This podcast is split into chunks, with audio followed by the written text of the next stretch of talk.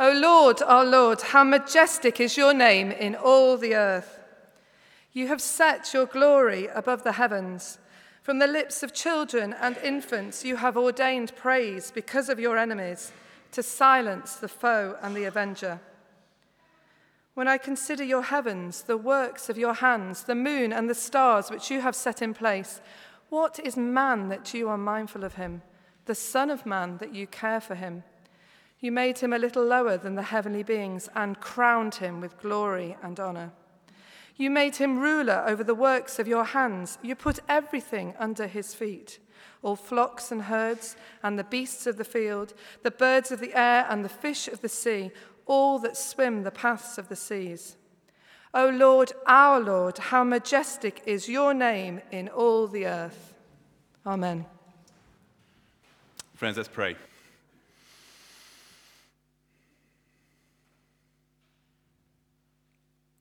So, Heavenly Father, as we gather now as your people around your word, we pray you would speak to us through it. Father, you know our needs, and uh, you know our needs better than we know our needs, and so we pray that you would speak in such a way that addresses those needs. Teach us what we need to hear this morning. Encourage and uh, transform us. Speak to us as individuals, speak to us as your people gathered, and we pray in Jesus' name. Amen. Well, at the heart of uh, Psalm 8 lies a question. It is perhaps one of the most important questions uh, that can be asked. It is perhaps uh, a question that has more than any other been uh, debated. And uh, your answer to that question, uh, consciously or subconsciously, will govern not only how you live, but also what it is that you live for. It is, of course, the question posed uh, in verse uh, 4 What is man? What is man? The, uh, the question was famously answered by the English philosopher C.E.M. Joad, uh, who said, What is man? Man is fat enough for seven bars of soap, iron enough for one medium sized nail sugar enough for seven cups of tea, lime enough to whitewash one garden shed, magnesium enough for one dose of salts, phosphorus enough to tip 2,000 matches, and sulfur enough to rid one dog of fleas. What is man? An assortment of chemicals uh, worth, I don't know, perhaps 50 pounds. Well, viewed through a, a microscope alone, perhaps, perhaps so. The question is sharpened as we look with the psalmist skyward. Uh, we can picture the shepherd king David looking back, remembering nights, looking after uh, his sheep, uh, lying on his back and gazing at the starry vault above him, and having the question forced upon him by his senses. When I consider verse 3, your heavens, the work of your fingers, the moon and the stars, which you have set in place, what is man? That you are mindful of him, the Son of Man, that you care for him. Viewed through our eyes alone, we seem such insignificant specks compared to the size and the splendor of the starry skies. And if we're small compared to creation, how much smaller are we compared to the Creator? For whom did you notice the universe is just the work of his fingers. Isn't that a lovely touch from the psalmist? What can you do? What can you accomplish with your fingers? Open a jam jar? Possibly. God, with his fingers alone, can create the universe. What is man that such a creator would care for him? Where are we to look for our significance? Now, Psalm 8 is addressed to the people of God and it reminds us that we discover our true significance and our role in the world as God becomes the referent point to our lives. The universe is great, the psalmist reminds us, but God is greater. And He has, did you notice verses 1 and 2, created us for a relationship. And He has created us, as we'll see, for a significant life and a significant role in His world. And it is as we put God in his rightful place, as verse 1, did you notice, the Lord is acknowledged to be our Lord.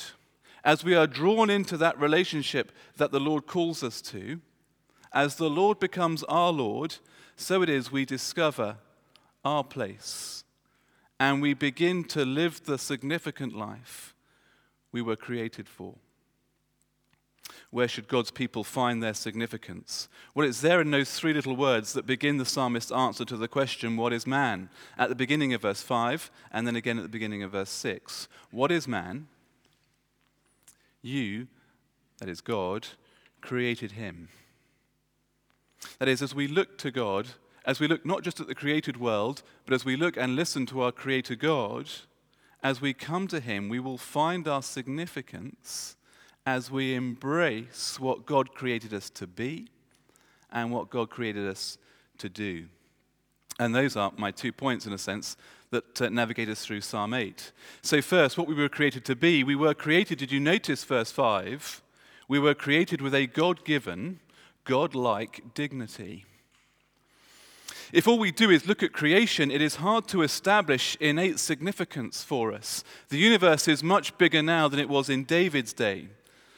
Hubble and its fellow modern telescopes allow us to peer much further into the starry skies than David could. And we now know ourselves to be circling a star that is one of perhaps 300 billion in a galaxy that sta- uh, spans 100,000 light years, which, if science isn't your strong point, uh, is a long way. A galaxy which is itself one of 100 billion, perhaps, in the observable universe. The universe is much more beautiful uh, than David uh, could imagine, but it is also much, much bigger. How much more speck like can we seem as we look at the universe? And when creation is viewed only through the lenses of science and materialism, it is always hard to establish significance. Uh, Pete Lowman wrote a book called A Long Way East of Eden, and here he talks about he's meditating on the death of God in our society and the consequent loss of identity and value and significance. He writes this.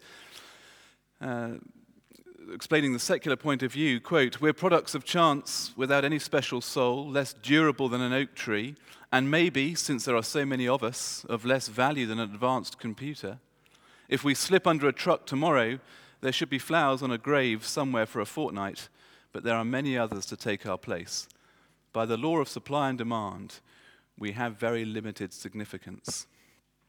As he looks at the secular world, he sees this is where we are being driven to in our thinking. If we look uh, only at creation, but we don't listen to our Creator, if we turn our backs on God, then we turn our backs on the source of our significance. But of course, an insignificant life is such a difficult one to lead. It's, it's so difficult to stomach. So, life, of course, becomes, if you embrace the secular worldview, life becomes a struggle to create significance, doesn't it?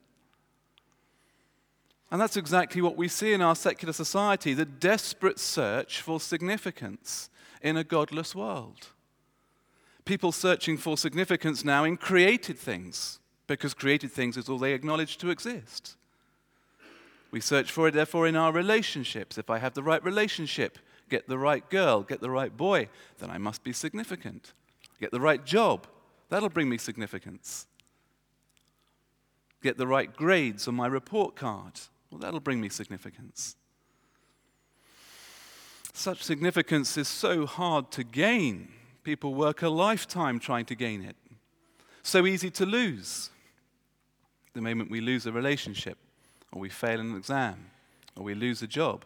If we've tied our significance to it, we're distraught. We're destroyed.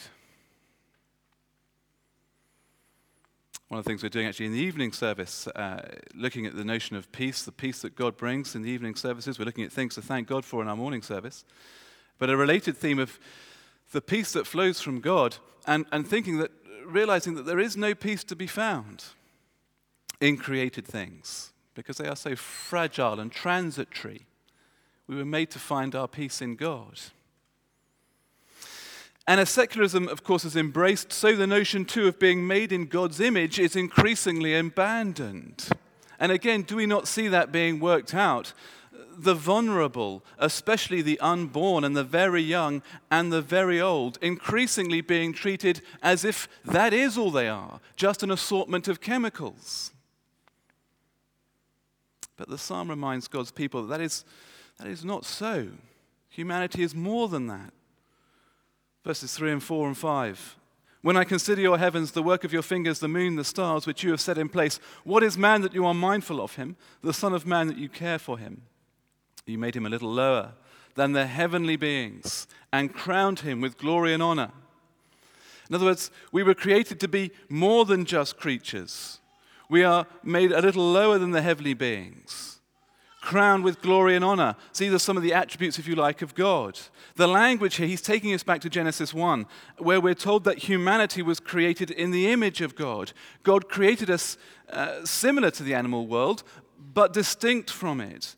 Given a soul, given uh, the ability uniquely to relate to our Creator, given some of His characteristics so that we could be like Him in some respects, we could reflect His character to the created world. That is who we are, says the psalmist, or at least that is what we were created to be. We're not just products of chaos, we're products of creation, a creator. Not just blind forces were at work in our creation, but divine fingers. Humanity was created as the climax of creation. We have a God given dignity. All humanity bears God's image. We were all created to be like Him and to reflect His character to the world. And that is where we should look for our significance. We were created to find our significance in God, in particularly here, relating to Him and reflecting His image to the world. And if we have put God in his rightful place, if we are relating to him, if we are striving to reflect his character, then nothing can rob us of our significance and our value. And that is something, that is something that we can thank God for this morning. As we look at ourselves in the mirror, it is not the list of our achievements that we must reflect on to bring us significance, but the love of God that we have embraced and the character of God that we are displaying. That is where we find our significance. We don't need to chase after it in the things of this world. We don't need to search for it in our relationships, in our jobs, in our report cards. We find it in being made in the image of God, in relating to Him as our Lord, in reflecting His character to a world. Nothing can sever us from the love of God in the Lord Jesus Christ. We can rest content in our significance and we can thank God for it. We were created uh, with a God given, God like dignity. And secondly, notice we were created for a God given, God like dominion. And that is verses 6 to 8. We, had, uh, we have, I should say, says God, a significant and a meaningful job to do. Verse 6 You made him ruler over the works of your hands. You put everything under his feet all flocks and herds, and the beasts of the field, the birds of the air, and the fish of the sea, all that swim the paths of the sea. The psalmist again takes us back to Genesis 1. He reminds us that man was made for a purpose. The art, uh, sorry, part of being made like God in his image was to continue the work of God, ordering his creation under his rule. God had given us the task, uh, or God has given us a task that is significant and brings supreme purpose to our lives. Again, the secular world struggles to create meaning and significance. Here, of course, very famously, is uh, Dawkins from The Selfish Gene, telling us what our purpose in life is. We are all, quote, survival machines for DNA. A monkey is a machine which preserves genes up a tree. A fish is a machine which preserves genes in water. There's even a small worm which preserves genes in German beer mats. We are machines for propagating DNA. It is every living object's sole reason for living. We are the throwaway survival machines of genes. Well, what significance then for the single? What significance then for those who are post childbearing age or those who could never have children? Psalm 8 reminds us that we are not to think like that. We have a meaning and a purpose that is greater than simply passing on our genes to the next generation.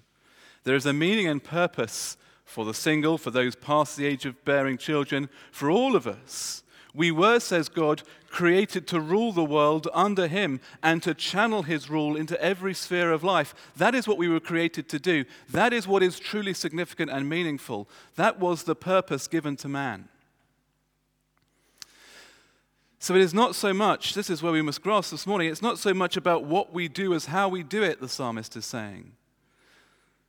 It is not what we do that brings significance, it is how we do it. It is the bringing of God's rule to bear on any activity that gives it its significance and its meaning. So, if we're a Christian this morning, we can thank God that we have a meaningful job that we can never lose.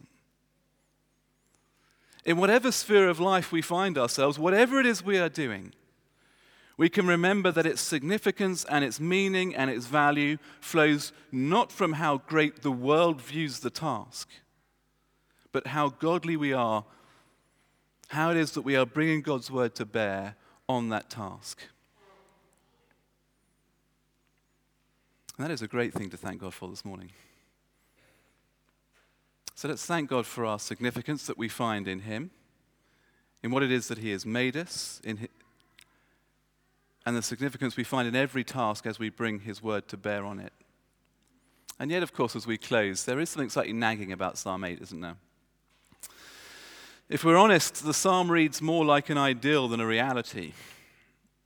As we look out at our world, we so often see the depravity of man displayed rather than his dignity. We see that humanity, uh, by nature, rejects God rather than reflects his character. The world is not ruled under God, but is ruined under man. And even as God's people who know and accept the great truths of this psalm, who, who have come to the Lord and, and know Him to be our Lord, and who strive to reflect His character and rule His world under Him, we so often fail to do it as we should. The image of God is tarnished in us all, and the world suffers as a result.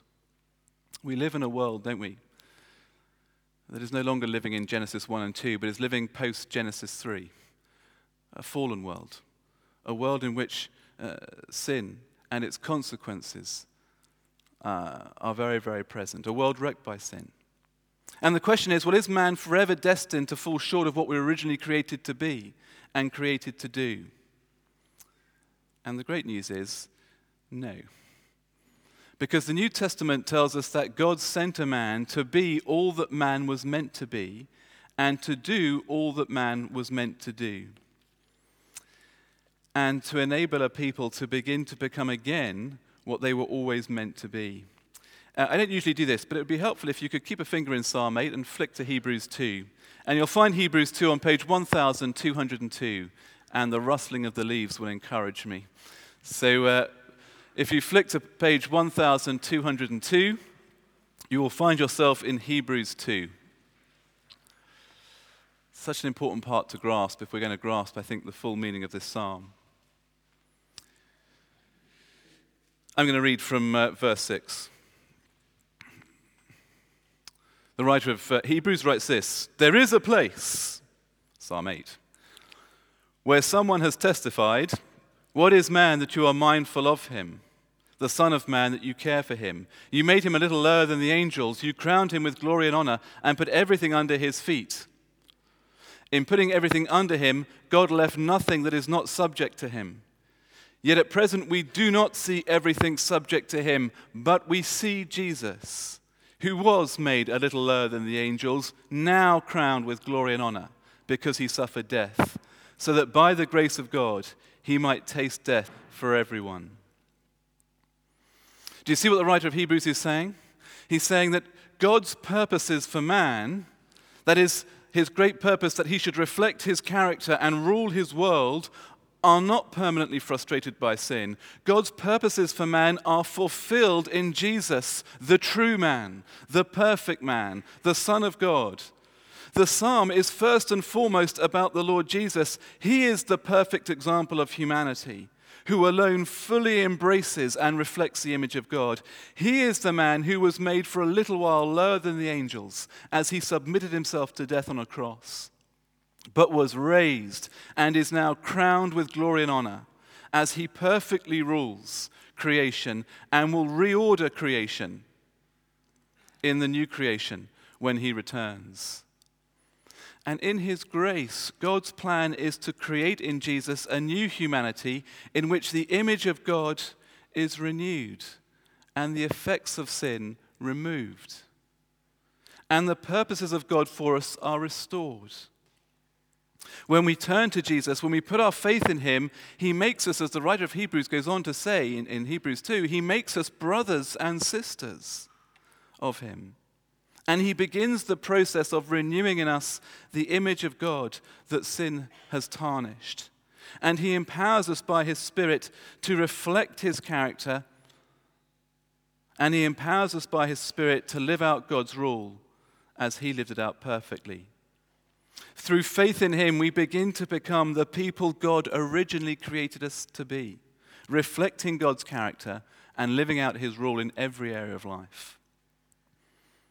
At the moment, only Jesus is fully crowned with honor and glory because only Jesus is sin free.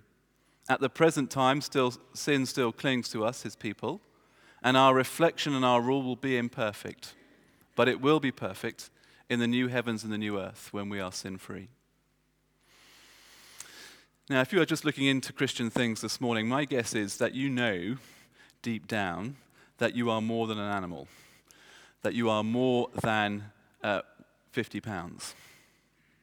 That you have a significance and a meaning that transcends your material composition and is not securely found in your achievements. Science, I would argue, can't explain that, but 8 can. For Psalm 8 tells us that we were originally created uniquely in God's image to relate to Him, to reflect His character, and to rule His world. That was where our significance and our meaning was to be found. But in our sin, in our natural rejection of God, our image has been tarnished. We have rejected his call to rule his world under him, and we have severed ourselves from the source of significance and meaning. If you want to find it again, if you want to find and be what you were originally created to be and to do, then the Lord Jesus needs to become your Lord. And as you turn and you put your faith in the Lord Jesus, so he forgives our sin and he begins the process of renewing his image in us and restoring us to the role that we were created to have. And then at last we will find true and lasting significance and worth. And as I close, if we're a Christian this morning, then can you see how this psalm should lead us to great thanksgiving? Thanksgiving for our significance that is found and is rooted in our relationship with the Lord and not our relationship with material things. A role that is significant, whatever role we have, whatever it is we spend our time uh, doing, as it were, is significant insofar as we bring God's word to bear on it and his rule to bear on it. We don't have to go chasing significance and meaning.